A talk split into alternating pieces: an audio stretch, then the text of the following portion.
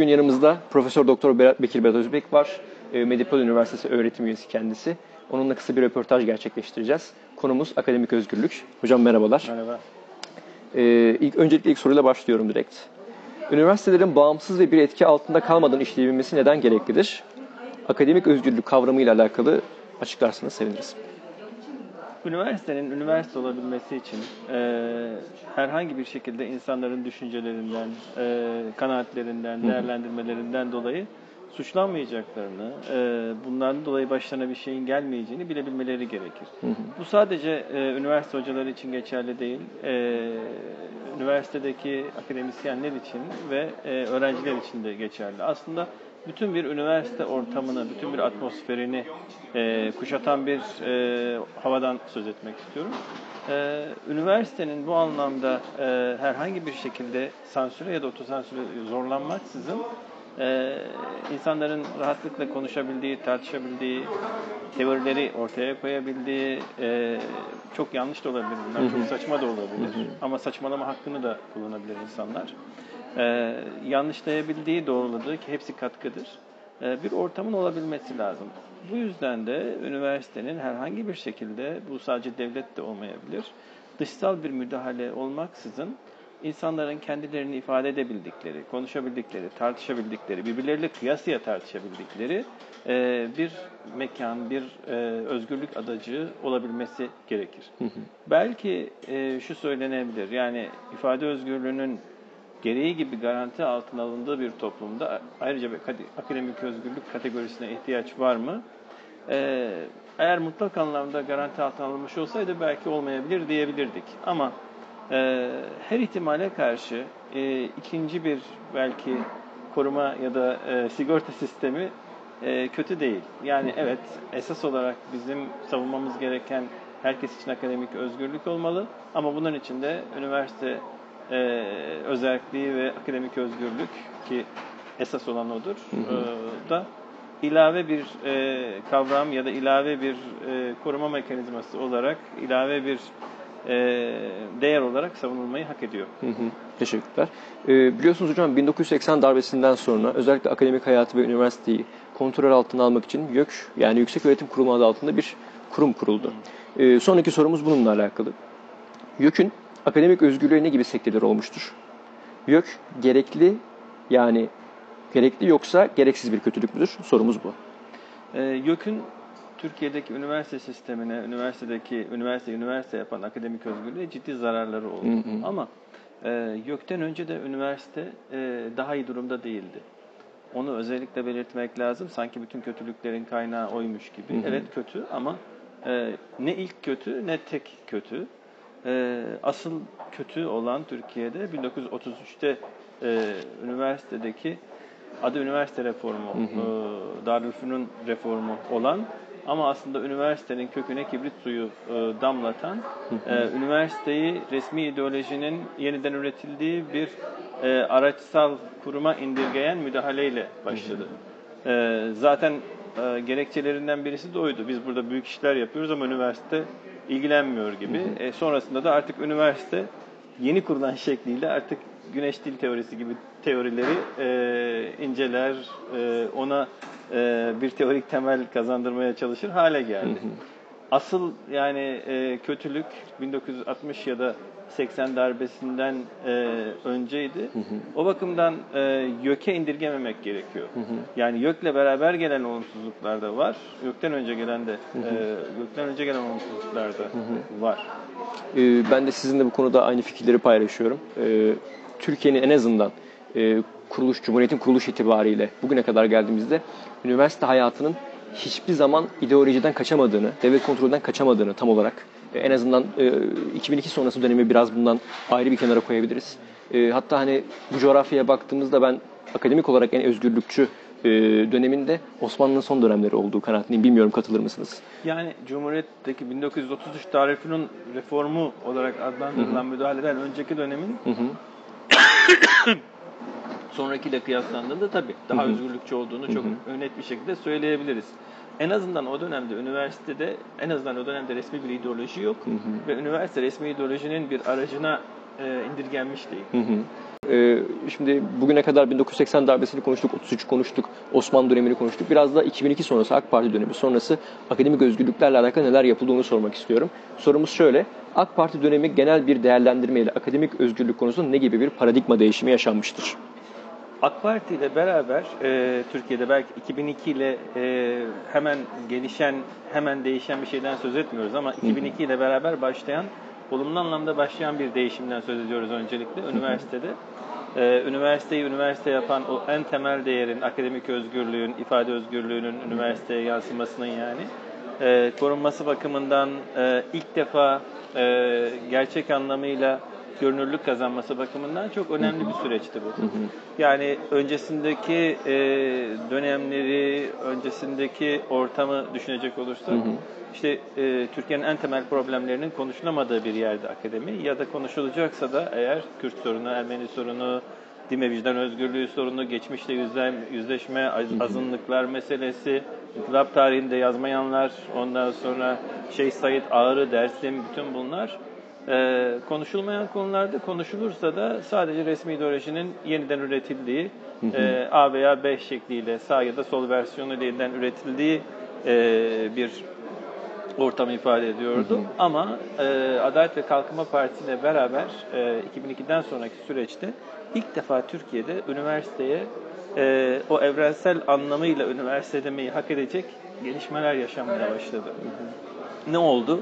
Mesela o daha önce konuşulmayan konular konuşulur hale geldi. Ne oldu? Üniversitede kılık kıyafet zabıtalığına soyunan e, hocalar, e, öyle bir atmosfer e, yavaş yavaş e, itişe itişe ama öyle kolay değil. Yargıyla ve üniversitenin kendisiyle, e, üniversite hocalarının kendisiyle mücadele ede ede e, aşıldı. Ve e, artık o en temel o e, işte elimizi dokundurmamamız gereken o cıs dedikleri konularda da e, tezler yazılır hale geldi, konuşulur hale geldi o konular ve alternatif fikirlerin e, ifade edildiği işte e, tartışıldığı e, bir ortam artık yavaş yavaş tesis edilmiş e, duruma gelmişti. Yani üstelik de bu yüksek öğretim kanununa, yürürlükteki yüksek öğretim kanununa rağmen oldu. Tıpkı yürürlükteki siyasi partiler kanununun e, yasaklarının fiilen aşılmasında olduğu gibi e, yürürlükteki yüksek öğretim kanununun Atatürk ilke ve inkılaplarına uygun öğrenci yetiştirmeyi e, amir hükmüne rağmen Evet. e, üniversitede farklılık, çeşitlilik, çoğulculuk e, çok daha bariz bir şekilde görünür hale gelmeye başladı. E, daha önce işte diyelim ki laiklik meselesiyle, din ve vicdan özgürlüğü meselesiyle ilgili, sivil asker ilişkileriyle ilgili, e, Türkiye'nin iç politikasıyla dış politikasıyla Kıbrıs'la ilgili yani daha önce Kırmızı Kitapçık'taki o, o belirtilen çerçevenin dışına çıkmayan akademi yavaş yavaş artık farklılıkların olduğu, birbirinden farklı akademik bildirilerin yayınlandığı, işte diyelim ki başörtüsü konusunda mesela başörtüsünün serbest olmasını isteyen e, akademisyenler de oldu, ona karşı çıkan e, akademisyenler de oldu. E, bunların da tabii aslında Türkiye'deki belki akademik özgürlük tarihinde e, kaydedilmesi ve e, o bakımdan da onun da yazılması gerekli. Ama e, şu an e, içinde bulunduğumuz süreçte özellikle e, 2014, 2015, 2016 tam bir tarih vermek çok zor ama özellikle darbe girişiminin e, sonrasındaki süreçte Adalet ve Kalkınma Partisi'nin kendi eliyle gerçekleştirdiği e, ve o bakımdan da aslında övgüyü de fazlasıyla hak ettiği bir e, iyiliğin yine onun eliyle, yine onun iktidarında e, geriletildiğini, e, yapılan reformların e, bir bölümünün yine onun eliyle geri alındığını ve insanların e, akademide e, tekrar eskisi gibi e, her şeyi konuşamayacaklarını düşündükleri bir duruma geldiğimizi söyleyebilirim. Yani özellikle de e, bu işte e, barış akademisyenleri olarak e, bazılarının ya da en azından birilerinin onların kendisini e, tanımlayışı öyle. Ben bu isimlendirmenin yanlış olduğunu düşünüyorum. Çünkü o e, metninde barışa hizmet ettiğini falan düşünmüyorum. E, ama imzacı akademisyenler diyelim. Onların üniversiteden tasfiye edilmesi, KHK'lı akademisyenler onların işte atılmasıyla beraber üniversite tekrar o eski şeyine, atmosferine doğru hızlı bir şekilde savruldu. Yani şu andan sonra bir daha böyle bir e, durum olmayacaktır dense bile insanların zihninde e, bu yaşananlar e, uzunca bir süre e, yerini korumaya ve insanları konuşurken iki kez düşünmekten e, düşünmeye sevk etmekten alıkoymayacak. Hı hı. Yani o bakımdan e, olumsuz bir etki yaptı. Hı hı. E, ve şu an e, bu, biz bu kazanımların bir bölümünün kaybedildiği bir süreçte yaşıyoruz. Galiba e, yine gelişmenin zikzaklı doğası devam ediyor ve Hı hı. e, biz şu an yukarıya doğru giden e, bir e, çizgiden sonra aşağıya doğru giden bir Hı hı. e, daha belki kısa ama şu an aşağıya doğru giden bir çizginin içindeyiz. Ben özellikle hocam e, size şeyi sormak istiyorum. E, Zaten siz bizim hani aslında soracağımız o 15 Temmuz'dan sonra ne ne değişti sorusunun bir kısmına cevap verdiniz ama benim merak ettiğim şey e, iktidarı bu davranışa iten temel içgüdünün ne olduğu. 15 Temmuz'dan sonra işte okulların kapatılmasından tutun KYK'lı akademisyenlerin ihraç edilmesine kadar birçok konuda e, aslında hükümet hangi içgüdüyle hareket etti? Darbe gibi bir büyük bir olay atlat, atlatıldı milletçe, devletçe. Bunun getirmiş olduğu bir travma var. Bu anlaşılabilir bir şey tabii ki. Ama özellikle dediğiniz gibi sonuçta 2002'den sonra çok liberal hava yakalamış bir AK Parti'den bahsediyoruz ve e, milletin desteğini de yani %50'lerde %40'larda bir sürü seçimde tutabilmiş bir AK Parti'den bahsediyoruz. Temel olarak bu tekrardan işte e, muhalifleri de ortadan kaldıralım gibi bir düşünce miydi? Yoksa tam tersine bir savunma mekanizmasıydı mı bunu merak ediyorum. Bu sürecin birden fazla belirleyicisi olduğunu söyleyebiliriz. Yani bütün dünyada öncelikle güvenlikçi bir perspektifin ön plana çıktığını, özgürlükçü perspektifin ikinci plana itildiğini, e, dünyanın her tarafında Amerika Birleşik Devletleri'nden e, şeye kadar, Avrupa'daki diğer ülkelere kadar e, ciddi anlamda e, böyle bürokratik, e, savunmacı bir refleksin ön plana çıktığını söyleyebiliriz. Geçmişte e, tahayyül etmediğimiz e, bir durum bu. Yani yakın geçmişte e, öngöremediğimiz, e, herhalde böyle olacaktır demediğimiz e, bir süreç bu. E, birden demokratikleşmenin e, artık konuşulmadığını, sözünün edilmediğini, e, onun yerine işte tehditler, terörizm, uluslararası güvenlik konularının ön plana çıktığını görüyoruz. Bunun Türkiye'de yansıması oldu tabii ki. Yani öncelikle onu belirtmek lazım. Genel e, trendten, genel küresel e, trendten bağımsız değil Türkiye'deki e, gelişmeler. Ama Türkiye'de bir de özel olarak tabii bir darbe girişimi yaşandı. E, Türkiye'de aynı zamanda demokratikleşme ile ilgili çok değerli olan e, bir süreç, sivil anayasa girişimi ardından Kürt sorununa barışçıl çözümü e, öngören çözüm süreci bunlar sekteye uğradı. E, ve bütün bunlarla beraber e, özellikle de çözüm sürecinin sona ermesiyle beraber e, hükümetin kendisine yaslanabileceği yeni partneri MHP olarak belirlemesiyle beraber e, ya da belirlemek zorunda kalmasıyla hangi açıdan bakarsanız bakın sonuç değişmiyor. E, kalmasıyla beraber e, dünyadaki eğilime de uygun bir e, hatta girilmiş oldu. Üniversitelerde o anlamda bu süreçten bağımsız değil. Yani mesela bu akademisyenlerin bildirisi e, herhangi bir e, çözüm sürecinin içindeki aşamada söz konusu olmuş olsaydı muhtemelen kimse aldırmayacaktı. Yani çok zalim, haksızca e, ya da e, işte tamamen akıl dışı falan deyip geçecekti insanlar. Ama devlet e, bunu yasaklayınca, devlet bunu e, cezalandırınca e, bu sefer e, her şey çok daha farklı oldu. Bizim de ağzımızı bağlayan bir şey oldu. Hocam e, siz benim yakından tanıma şerefine nail olduğum bir insansınız ve e, akademik özgürlüğe verdiğiniz önemi de e, gerek derslerinizde gerek de size yaptığımız sohbetlerde çok iyi e, gördüm. Gerek bu konudaki çalışmalarınızı da biliyorum. Siz Berat Bekir, Bekir Berat Özbek olarak bundan sonra ne yaparsınız? Ne yapardınız akademik özgürlüğün gelişmesi için? Şimdi akademik özgürlük dediğimiz şey dünyada da böyle e, sorunsuz bir gül bahçesi e, içinden geçilerek gidilen bir şey değil.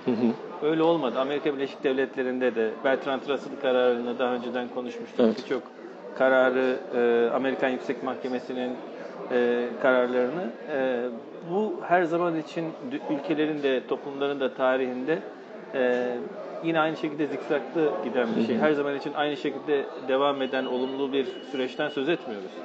Ama her durumda akademik özgürlüğü korumaya ve e, savunmaya çalışmamız gerekiyor. Yani e, onun bir çerçeve değer olduğunu anlatmaya e, çalışmamız, onu akademi içinde de korumaya çalışmamız, e, akademisyenlere de bu yaklaşım tarzını e, vermeye çalışmamız gerekli. Devlete karşı da yani biz bir taraftan tartışırken bir taraftan dönüp e, otoriteye karşı, iktidara karşı, e, yargıya karşı gerekirse e, akademik özgürlüğü savunmamız e, gerekir. Şu aşamada da bireysel olarak da benim yapmaya çalıştığım şey bu. Yani konumuz açısından mesela o imzacı akademisyenler meselesinde bu akıl dışı şeye nasıl imza attınız diye e, ben konuşurken e, ya da çok hani vicdana aykırı bulduğum orada şeyler vardı. E, hendek meselesiyle ilgili olarak falan. Bunu tartışırım ama bu tartışma başka bir şey. E, üniversiteyi, akademik e, özgürlüğü korumak için e, mücadele etmek de başka bir şey. Yani ikisini aynı anda yapmayı başarabilmemiz gerekiyor. Üniversitede şimdi e, birçok insanın anlayamadığı şey şu. Türkiye'de de hala onun anlaşılamadığını görüyoruz. Kendimiz için iyi olan, güzel olan ya da gerçek olan akademik özgürlük e, açısından da olması gerekendir gibi bir yaklaşım tarzı var. Bu baştan itibaren yanlış. Akademik özgürlüğü hiçbir şekilde anlamadıklarını gösteriyor. Şimdi üniversitelerin birindeydi. Evrim teorisiyle ilgili evrim yanlıştır gibi bir e, konferans e, vardı. E, bir grup akademisyen bilim adına e, işte üniversitede böyle şeye yer verilmez diye güya akademik özgürlük adına gidip e, o konferansı engellemeye çalışmışlardı. Yani aslında herhangi bir şekilde dogmatizmin e, bir tarafında yer alabiliyor insanlar. Peki orada olması gereken konferans hangisiydi? İster evrim yanlıştır olsun, ister evrim doğrudur e, olsun. İkisi ikisinden belki bir tanesi doğru olabilir bu tezlerden. Ama akademik özgürlük bakımından değeri aynı.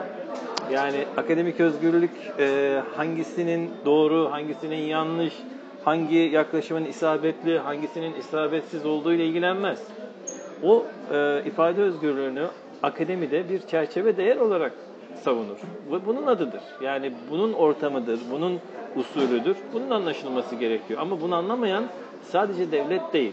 Devletten önce belki üniversitenin bunu anlayabilmesi gerekiyor Türkiye'de ki üniversiteler bu konuda belki son sözüm o olsun. Biraz provokatif bir e, yargı gibi gelebilir size ama üniversiteler bu konuda toplumun gerisindeler. Sağcısı da solcusu da. Üniversite bu konuda özgürlükler, farklı olana saygı, hoşgörü, e, kendisi gibi düşünmeyene, e, düşünmeyenin de ifade özgürlüğünü savunma gibi değerler konusunda kesinlikle yani o konuda bütün bir hayat tecrübeme dayanarak söylüyorum. Sadece bazı araştırmalara değil, TESEV'in liberal düşe toplumunun e, benzer sonuçlar veren e, çalışmaları da var.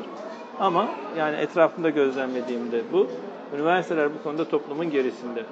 Yani e, o bakımdan işimiz e, sadece yasal düzenlemeyle, YÖK'le, mevzuatla falan halledilebilecek gibi değil.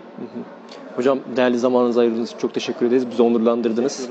Ee, bugün Liberpost'ta Bekir, Profesör Doktor Bekir Berat Özbek ile akademik özgürlüğü konuştuk. Ee, gelecek programlarda görüşmek üzere. Teşekkürler.